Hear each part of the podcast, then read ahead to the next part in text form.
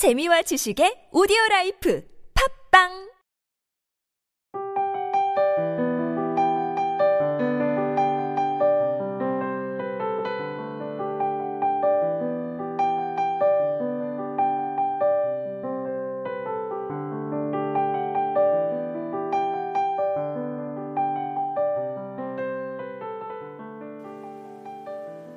누군가의 아픔을 치유한다는 것은 그런 것 같습니다.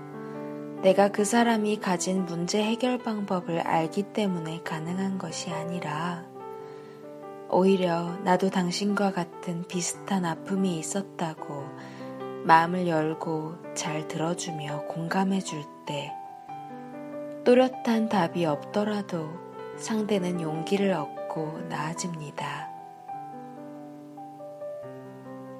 혜민 스님의 완벽하지 않은 것들에 대한 사랑 중에서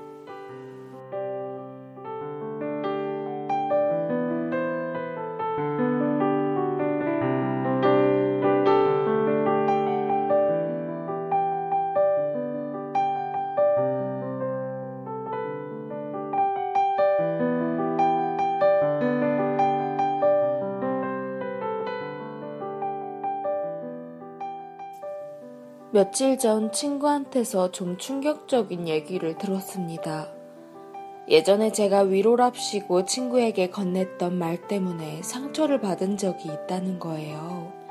저는 친구가 힘들어하는 게 안타까워서 힘든 일 세상에 많아 얼른 떨쳐내버려 라고 말했던 것이었죠. 그땐 친구가 빨리 아픔에서 벗어나길 바랬던 마음에 그런 말을 했습니다. 하지만 이 말이 친구에게 상처가 됐을 줄은 몰랐죠. 친구는 그때 제가 그렇게 모질기를 바라진 않았다고 하더라고요. 그저 자신의 이야기를 들어주고 공감해 주길 원했다고 하더라고요.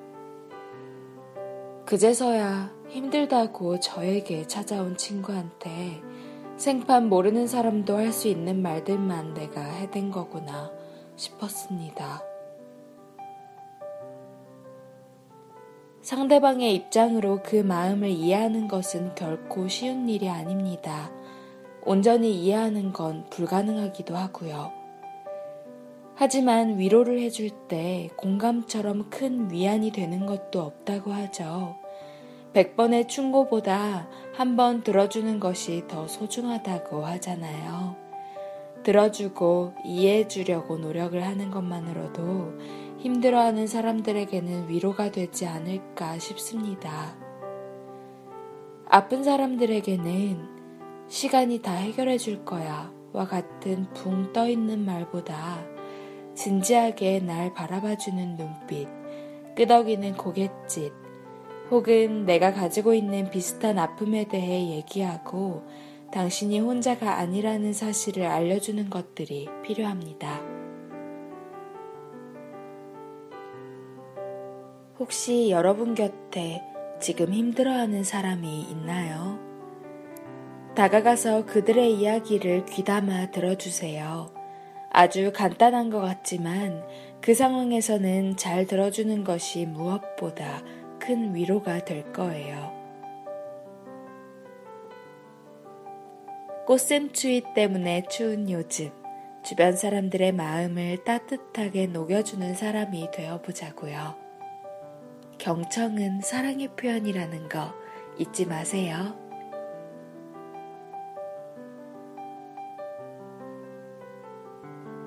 지금까지 기획과 제작의 타치, 주책녀, 저는 감성을 전하는 여자 감전녀였습니다.